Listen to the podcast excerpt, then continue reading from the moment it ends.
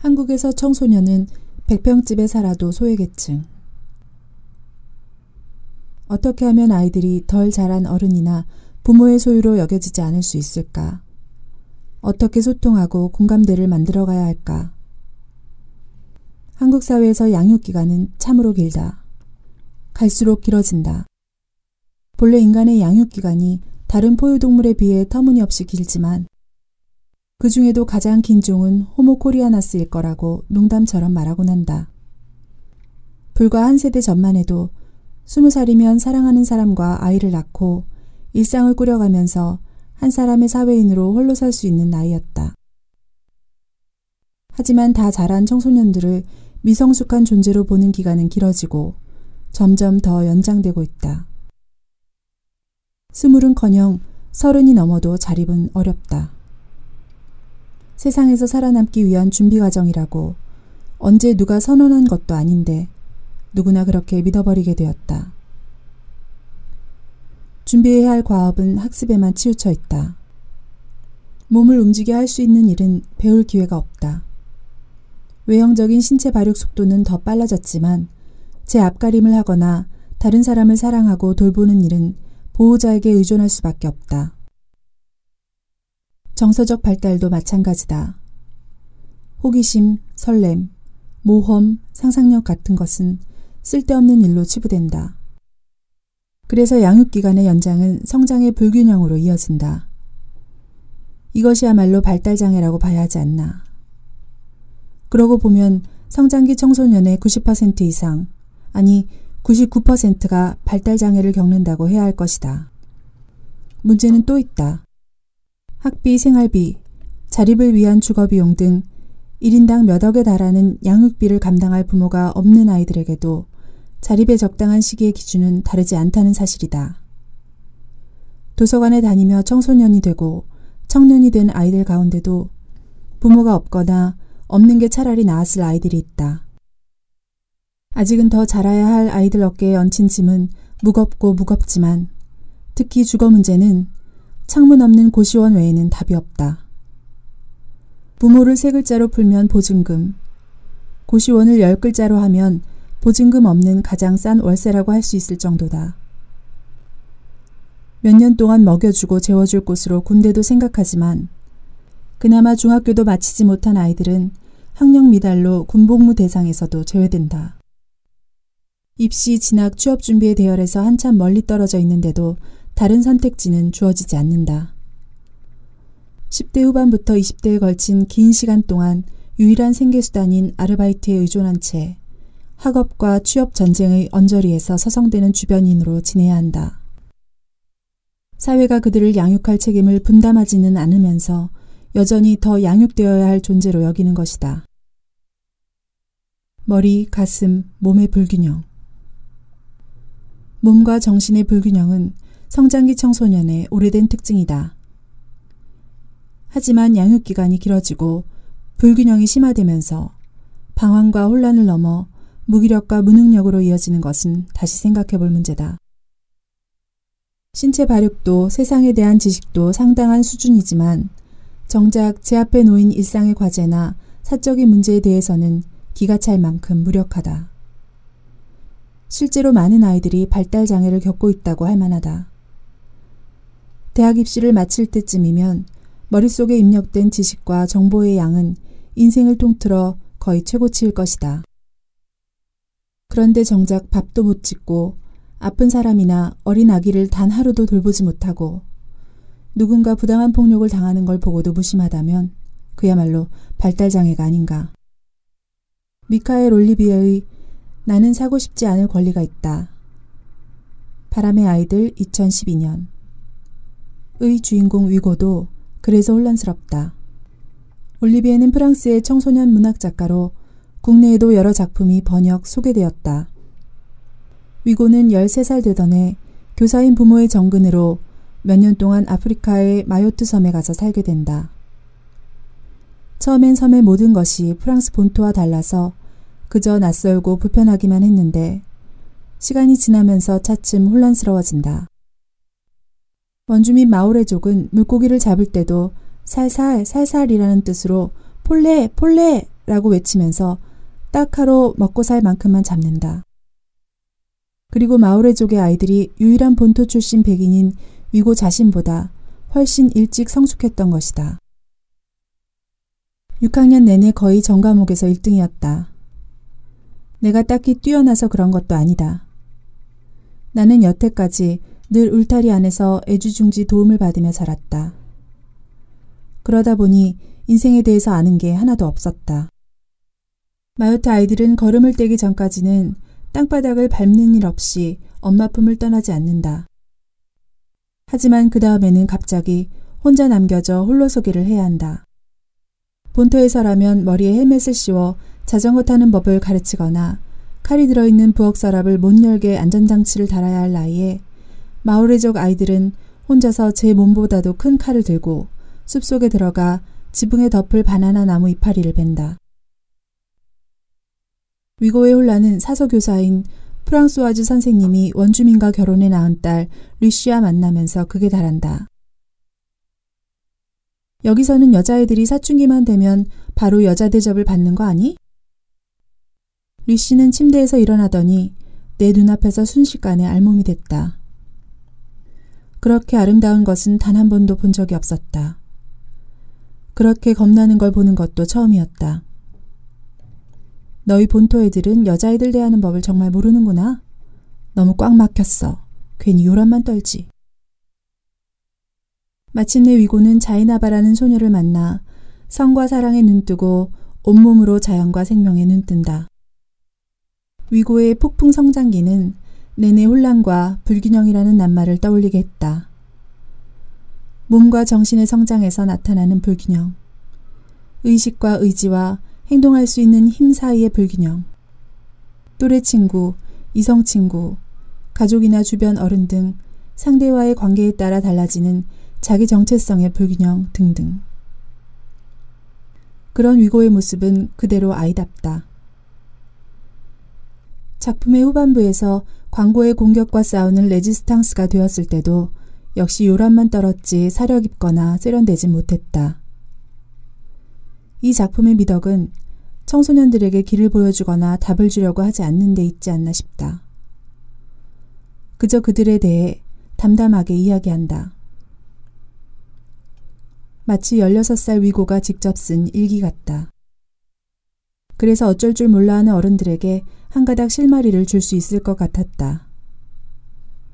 소년이 소녀를 만나 남자가 되고 아버지가 될 수도 있는 성장의 혼돈을 위고 아빠와 함께 지켜보다 보면 뭐가 되려고 이러느냐, 널 어쩌면 좋겠냐고 다그치는 것 외에 아이와 소통할 열쇠를 찾을 수 있을 것 같았다. 내게는 정말 그랬다. 지난 10여 년, 도서관에서 많은 청소년들의 성장통을 지켜보면서 도무지 이해하기 어려운 문제가 연애에 대한 집착이었다. 가장 답을 찾기 어려웠던 문제는 임신과 낙태였다. 아기를 낳아 엄마 아빠가 된 아이들도 있고 몇 번이나 낙태를 거듭한 아이도 있다. 옳고 그름의 문제라기보다는 선택과 책임의 문제라고 생각했다. 그 점에서 아이들과 나 사이에 간극이 있었다. 아이들은 끝없이 연애를 필요로 했고, 연애를 시작하면 잠수를 탔다. 전화, 문자, 메신저, 어떤 통로로도 연락이 닿지 않았다. 얼마 지나지 않아 서로에게 상처를 주고 헤어지면서도 다시 또 다른 상대를 찾는 일을 반복했다. 정해진 코스처럼. 도대체 왜 이러는 걸까? 어떻게 하면 상처내기 게임처럼 보이는 일을 멈추고 진짜 사랑의 감정을 배울 수 있을까? 끊임없이 질문을 던지면서 얻은 답이라고는 아이들이 외롭다는 것. 상대방을 제대로 사랑하는 법을 배울 기회가 없었다는 것 정도였다. 그런데 위고와 프랑스와즈 선생님의 대화에서 또 하나의 답을 찾았다. 그 애를 사랑하니? 사랑을 나누는 걸 사랑하니? 선생님의 질문을 받고서야 위고는 자신의 감정이 무엇이었는지 깨닫는다. 나는 내가 자이나바에게 푹 빠져 있고 자이나바도 나한테 홀딱 반해 있다는 사실을 사랑했던 것이다.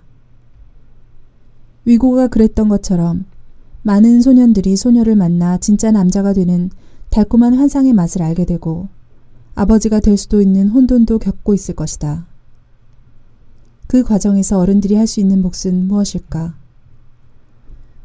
흥분, 당황, 충만함, 두려움이 뒤섞인 감정의 폭풍을 거치는 청소년들을 이해하려고 너무 애태우지 말고 조금 담담하게 바라볼 것. 청소년들이 우리를 흉내내면서 성과 사랑에 눈뜨고 생명에 대한 책임을 배우며 인간으로 성숙해 갈 수 있도록 사랑하고 배우며 자신의 삶을 살아갈 것. 도서관에 가까이 있는 사람은 이런 점에서 독보적으로 유리하다. 책꽂이 앞을 가만히 거닐어 보면 마이클 올리비에나 프랑소아즈 선생님, 위고처럼 든든한 응원단을 만나기 때문이다. 그들이 들려주는 이야기는 기억 속에서 현실이었는지 꿈이었는지 영화나 소설의 한 장면이었는지 구분이 되지 않을 만큼 묻혀있던 감정의 경험들을 흔들어 깨운다. 그것은 우리가 이미 공감할 준비가 되어 있다는 증거다. 그 힘으로 한결 용기를 낼 수 있다. 메이 아줌마와 오브 아저씨, 그들의 사랑스러운 서머가 그려내는 풍경처럼. 신시아 라일런트의 소설 그리운 메이 아줌마 사계절 2005년은 이런 장면에서 시작한다. 나는 그렇게 애틋하게 서로 사랑하는 사람들은 처음 보았다. 두 분을 바라보고 있으면 이따금 눈물이 핑 돌곤 했는데 6년 전 그러니까 내가 이곳에 처음 왔을 때 너무 어려서 사랑이 뭔지 생각조차 못했던 시절에도 그랬다. 그러고 보면 내 마음속 깊은 곳에서는 언제나 사랑을 생각하고 사랑을 보고 싶어 했나 보다. 어느 날 밤, 오브 아저씨가 부엌에 앉아 메이 아줌마의 길고 노란 머리를 땋아주는 광경을 처음 보았을 때, 숲속에 가서 행복에 겨워 언제까지나 울고 싶은 마음을 꾹 참았으니까. 기억은 나지 않지만 나도 그처럼 사랑받았을 것이다. 틀림없다. 그렇지 않고서야 그날 밤 오브 아저씨와 메이 아줌마 사이에 흐르던 것을 보면서 어떻게 그게 사랑이라는 걸 알았을까? 우리 엄마는 돌아가시기 전에 윤기 나는 내 머리카락을 빗겨주고 존슨즈 베이비 로션을 내 팔에 골고루 발라주고 나를 포근하게 감싼 채 밤새도록 안고 또 안아주었던 게 틀림없다. 엄마는 자신이 오래 살지 못한다는 사실을 알고 있었고 그래서 어떤 엄마들보다도 오랫동안 나를 안아주었던 게 틀림없다. 그리고 그때까지 받은 사랑 덕분에 나는 다시 그러한 사랑을 보거나 느낄 때 바로 사랑인 줄 알 수 있었던 것이다. 소통이 발화되기 위한 거리. 올리비에나 라일런트 같은 작가들이 작품으로 말을 건넨 것처럼 도서관에서도 아이들을 있는 그대로 바라보는 기회를 마련하려고 했다.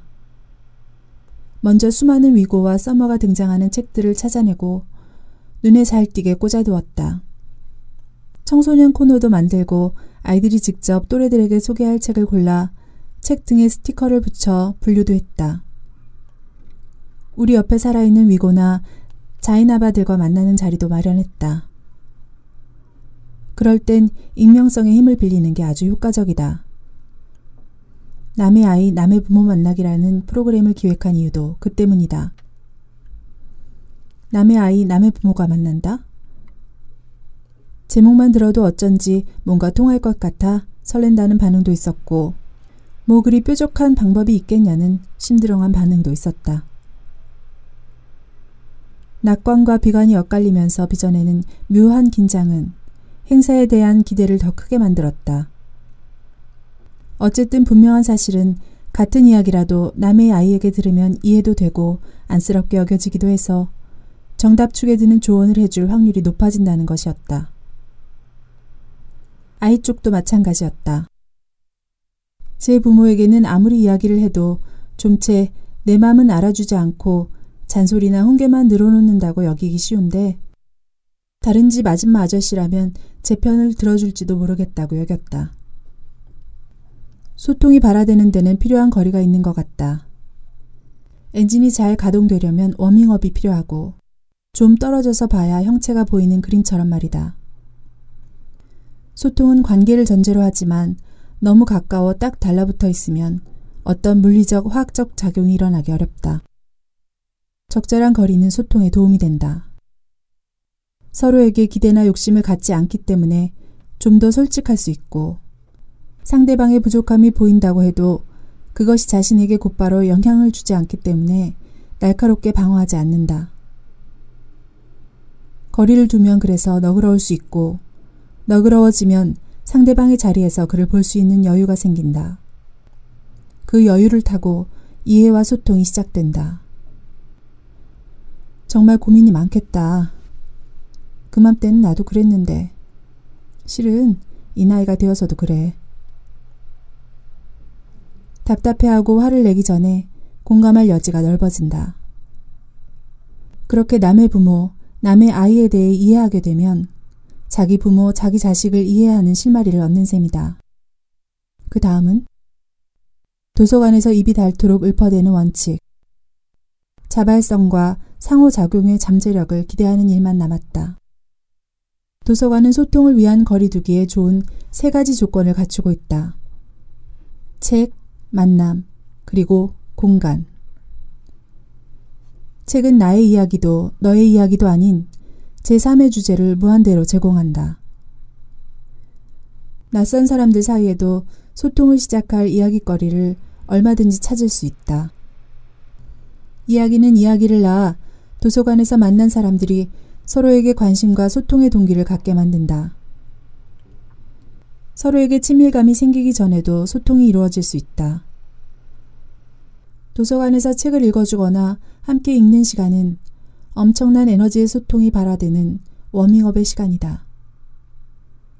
듣는 힘이 길러지면서 텍스트를 읽는 힘도 상대를 이해하는 힘도 생긴다. 도서관에서 만나는 관계는 특별하다. 틀에 매이지 않기 때문이다. 가르치고 돌보고 지시하고 관리하는 관계가 아니기 때문에 서로 친구가 될 수 있다. 부모, 자식, 주부, 학생처럼 주어진 몫에 매이지 않기 때문에 누군가 일방적으로 질문을 던지고 상대방은 기대되는 답을 내놓아야 하는 관계가 아니다. 이제 마을에서 도서관은 어떤 거래 관계나 목적 없이 그저 사람을 만나고 말을 섞고 추억을 공유할 수 있는 거의 유일한 공간이다. 세대가 다르고 직업이 다르고 학력이나 관심사가 다른 사람들이 만날 수 있다. 같은 세대의 만남에서도 관계의 틀과 밀도가 달라진다. 평가나 경쟁에서 벗어날 수 있기 때문이다. 예를 들어 아이 키우는 사람들이 만나도 언제나 자녀의 성적으로 1등부터 줄을 세우고야마는 학교의 학부모 모임과는 다르다. 느티나무 도서관 직원 가운데 한 사람이 이런 이야기를 한 적이 있다. 아이들에게 이렇게 할 말이 많은 줄 몰랐어요. 어쩜 이렇게 이야기가 끝이 없는지. 애들 몰려오는 시간이면 일을 못할 정도라니까요. 주고받을 이야기도 함께 나눌 시간도 잃어버린 채 입도 닫고 귀도 닫고 마음도 닫아 걸었던 아이들이 이야기를 하고 싶어 하고 듣고 싶어 하다니. 표정 없는 청소년들의 무기력증을 안타까워했던 우리에겐 눈이 번쩍 뜨일 만큼 반가운 이야기였다. 그렇게 때론 놀라고 때론 감동받으면서 물론 그보다 훨씬 많은 시간은 안타깝고 답답해하면서 보내야 했지만 알게 되었다. 도서관은 100만 명의 스토리텔러를 만날 수 있는 곳이라는 걸.